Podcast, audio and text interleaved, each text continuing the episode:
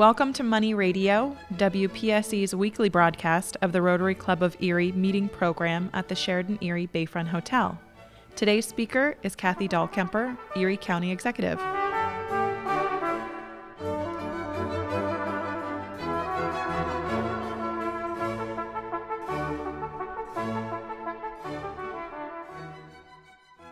Good afternoon, everyone.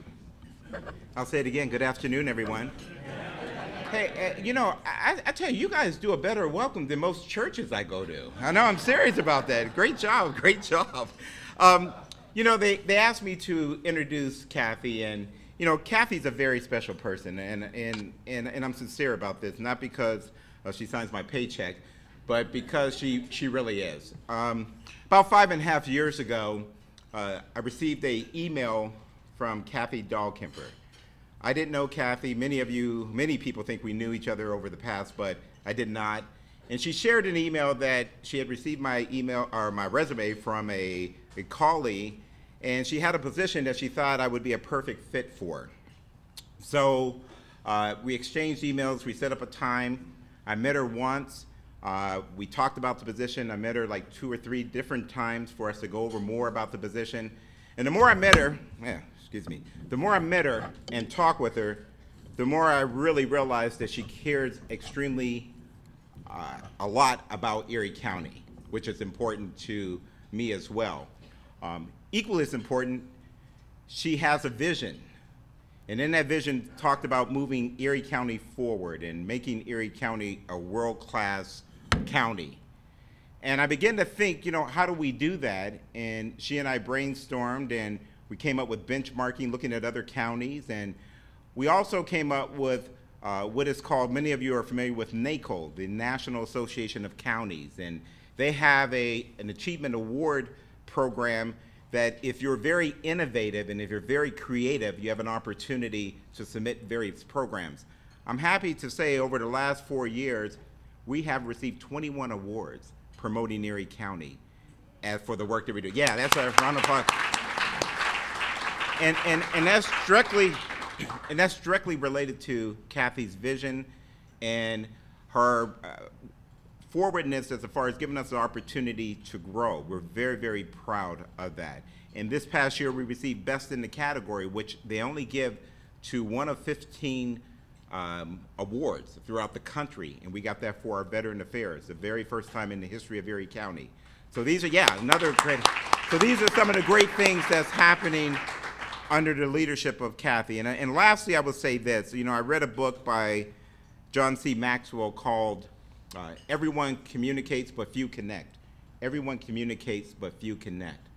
And in there, he says that individuals ask three questions when they're attempting to, to connect. The first question that they're thinking about is Do you care for me? Do you care for me? The second question is Can I help you? Then the third question Can I trust you? And I can tell you without a doubt, Kathy checks the box at yes on every one of those questions. Your guest speaker in today, Kathy Dahlkemper.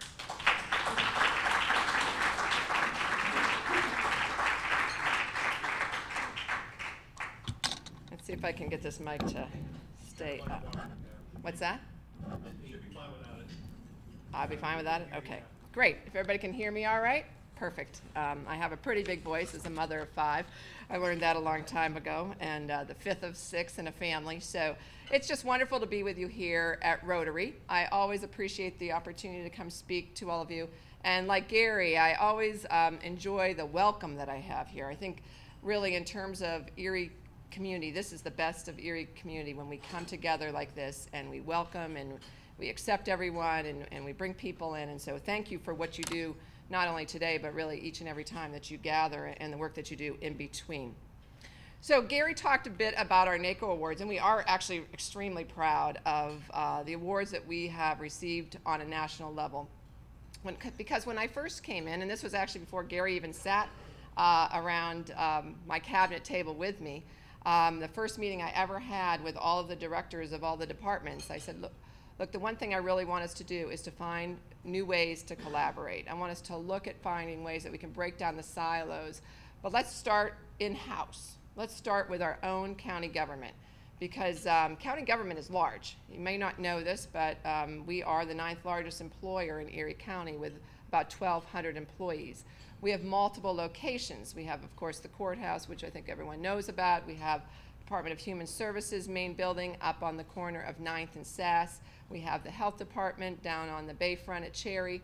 We have uh, the prison over on Ash Street. We have the public safety building up on Oliver Road. And of course, we have our lovely library and its four branches uh, the Blasco and, and, then the other four, and then a few other smaller uh, buildings and locations, one including Edmund L. Thomas uh, Juvenile Detention Center.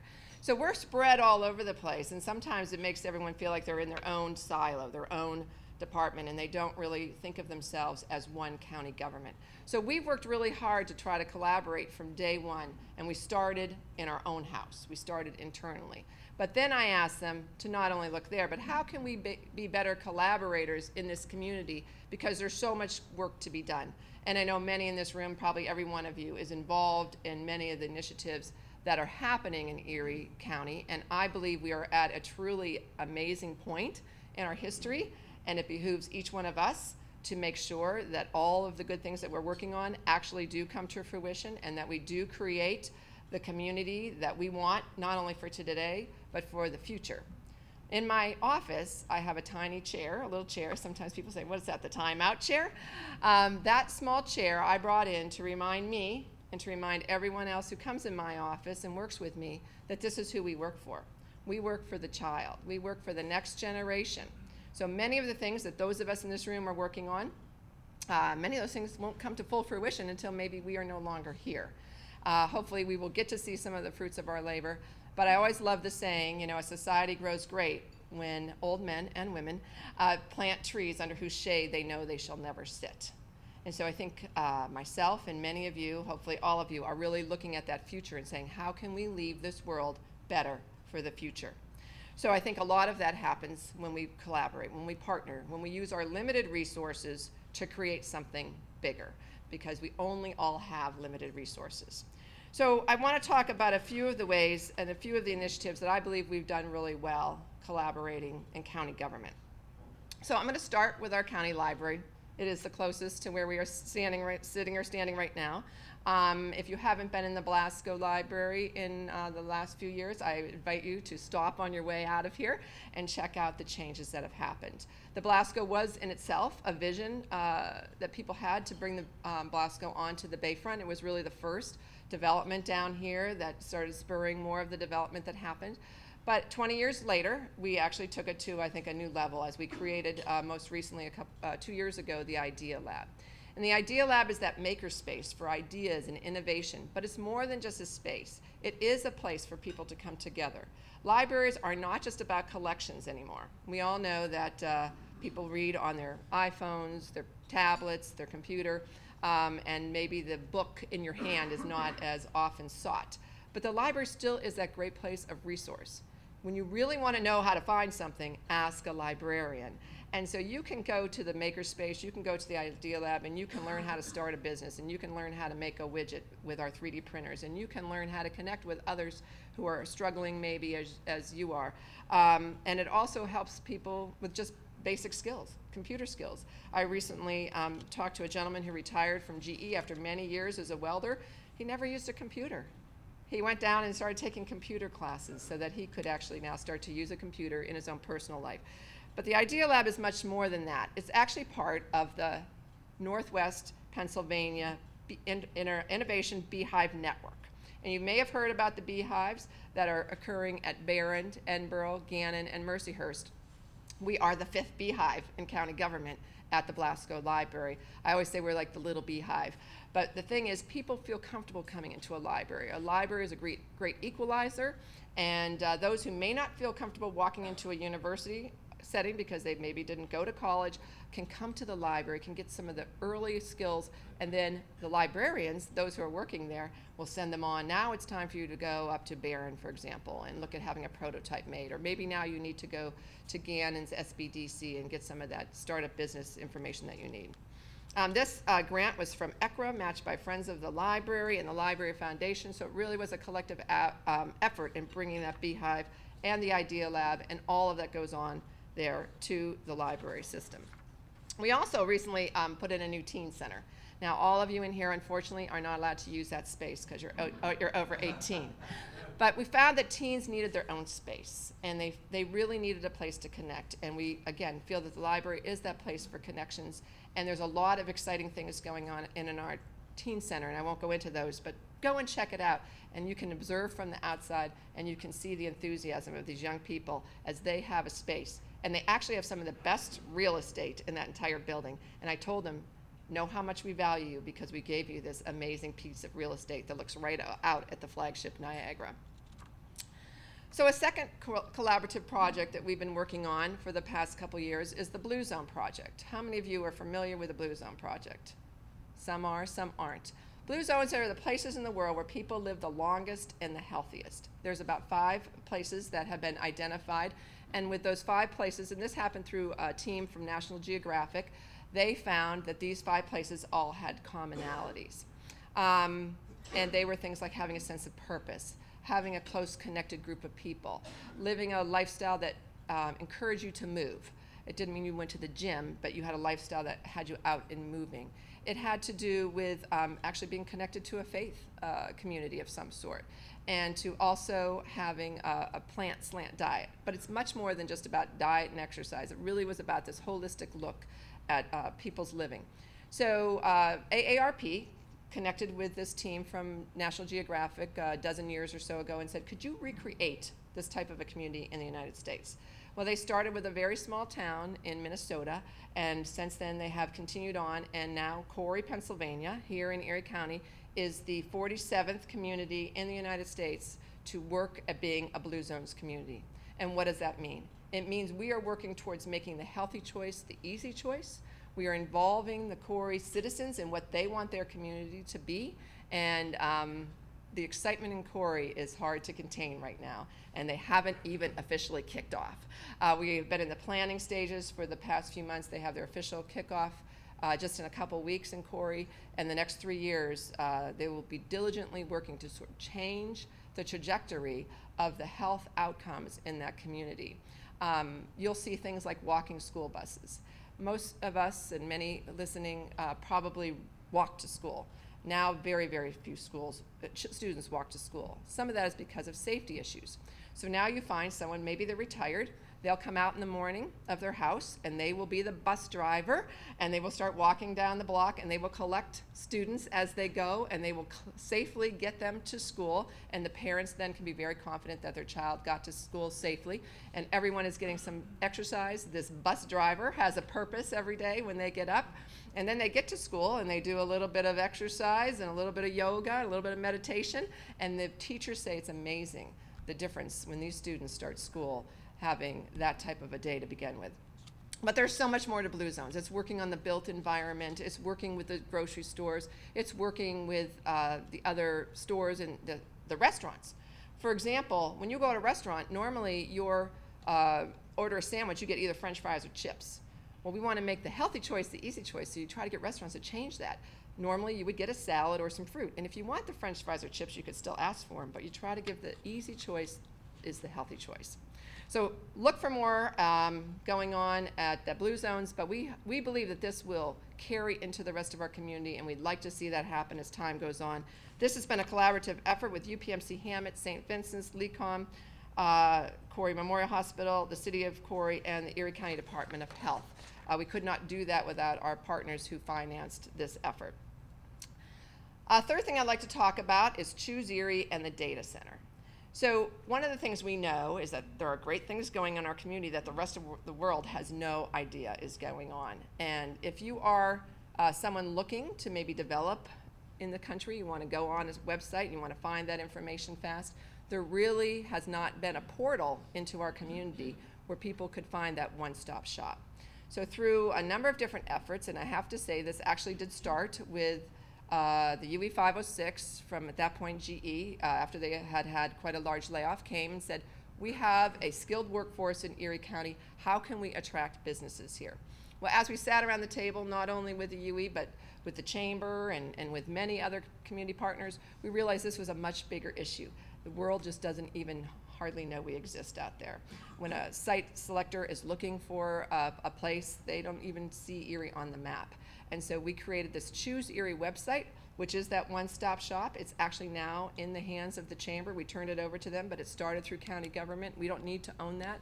But one of the biggest pieces that's on that site um, is the data center. And if you haven't had a chance, go on that site, check out the Erie County Data Center. It is a great place where you can find all sorts of demographic information. Real estate uh, developers can use that site for their own purposes. Businesses can use it to, to determine the ROI on expansion. We think this is a tool that will be used immensely by our for profit business uh, companies in Erie County. And from what I'm told, we are one of the few commu- communities in the entire United States that has this uh, sophisticated of information available to um, our community as a whole. So check out that uh, Choose Erie website. We have a broadband initiative going on. We know that uh, in today's world, you have to have access to high speed internet, whether you're doing that for your own personal uses or whether for your business, schools, hospitals. And what we also know is that much of Erie County, particularly Erie County south of I 90, is really uh, lacking that type of access. So, in county government, we're trying to figure out how we can do this. This is a very expensive um, endeavor, and we only have limited resources. But the federal government and the state government, as you probably have read, are really putting more and more resources into this. But what we don't know is we don't know exactly who doesn't have this. We only know by census tract data.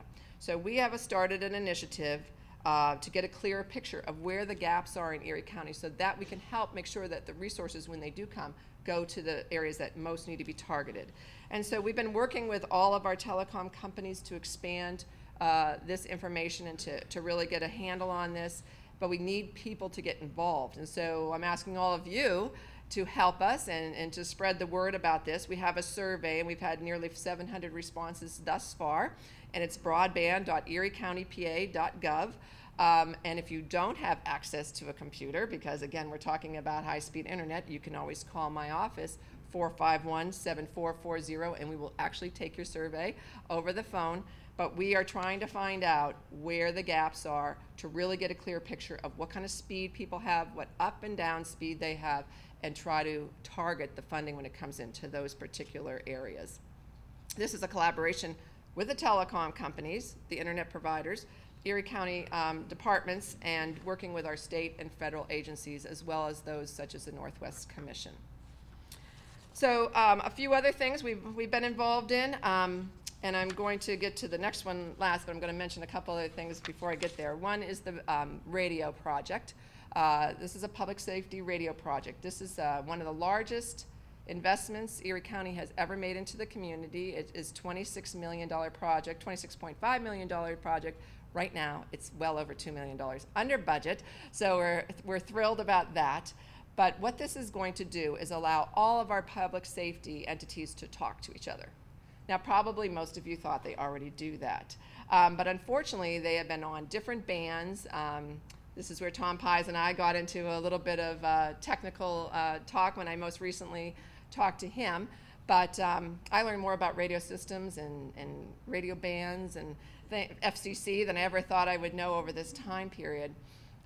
But what is happening today, and until we turn the system on, will continue to happen, is that uh, many of our uh, agencies cannot talk to each other.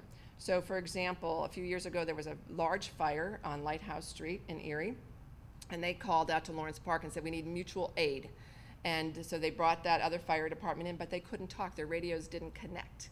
And this really goes back to the Albion tornado when 1985 when we realized that we had this problem in Erie County. So this has been a decades-long problem which no one was really to ta- was really willing to tackle.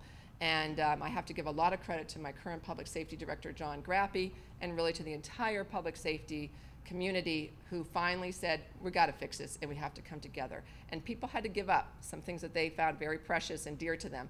Um, and they had to give that up in, the, in really the, for the good of the whole community. So um, in September, when we turn this on and go live, if you are in your greatest moment of need, whether it be a fire, a car accident, a terrible storm, or something even worse, um, you should be glad to know that whoever comes to your rescue, police, fire, ambulance, are all going to be able to talk to each other. And the quicker they can talk to each other, the quicker you can get the help you need. So this has been a huge effort of ours that we are very, very proud of. So most recently in the news, you've heard about the community college. And we've been talking about a community college for decades in our in Erie County.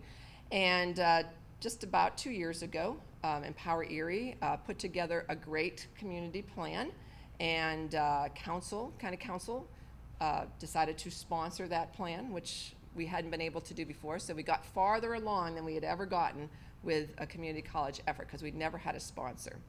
So about two years ago, I submitted that plan to the State Board of Education. And it's been down at the State Board of Education since uh, June of 2017. And it's been going through the process during that time. About six months ago, um, but let me back up. There's a, an entity called the Northern Pennsylvania Regional College, which some of you may or may not have heard of. It is a nine county uh, regional college that looks to bring community college type education to that nine county footprint, of which we are part of that. Um, so you can think of the counties that surround us and then going a little further east and a little bit south, and, and those are the nine counties. Their model uh, is to have a professor in a, let's, let's just say the location would be Meadville, and then that professor is in a room, and maybe there's one or two or three or four students in that room. And then there would be a classroom in Erie where there would be students, and there might be a classroom in Brockway where there'd be students, and maybe a classroom in Warren where there'd be students. And they would have interaction with that instructor, that professor. And so that is their model of how they are providing this type of education. And they've been doing this for about two years, um, slowly growing. And um, we decided to sit down and talk with them to see if there were synergies. And we had talked to them prior to our application going in, and we found we were really too far apart. But as we sat down with them about six months ago, we started to find commonalities and we fi- started to find places where we could actually work together. And over that amount of time, over the past five or six months, we've actually realized there are many synergies. And, and we both actually agreed to uh, maybe change a little bit about what we felt had to be the be all for us. You know, a standalone Erie County Community College, and they wanted to stick just with their model as I explained to you. So we are working on a memorandum of understanding of agreement with them, and we have not signed any agreement yet, but we are working towards that to see if this would work. Um, two, well, there's really two or three great benefits with this. One, collaboration. We're actually using resources from two different entities and bringing that together and trying to create maybe something better, maybe a model that is unique, not only in Pennsylvania, but really unique in the United States, that can look towards using our technology, but also understands there are some needs that uh, new technology can't quite fix.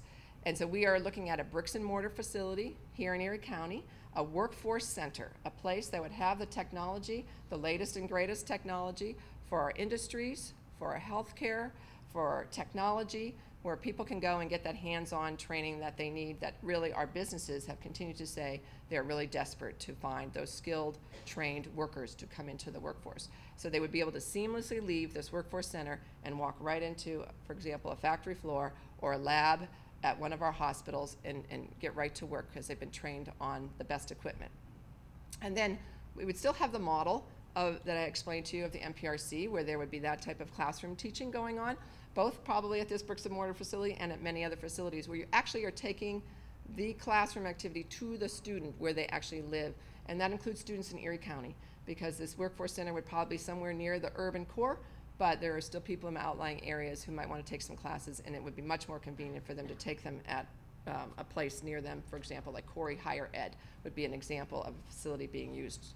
So we are uh, diligently working to see if we can find a way forward for this combined effort. Um, you know, there are things still to be worked out, uh, but I think the potential is great.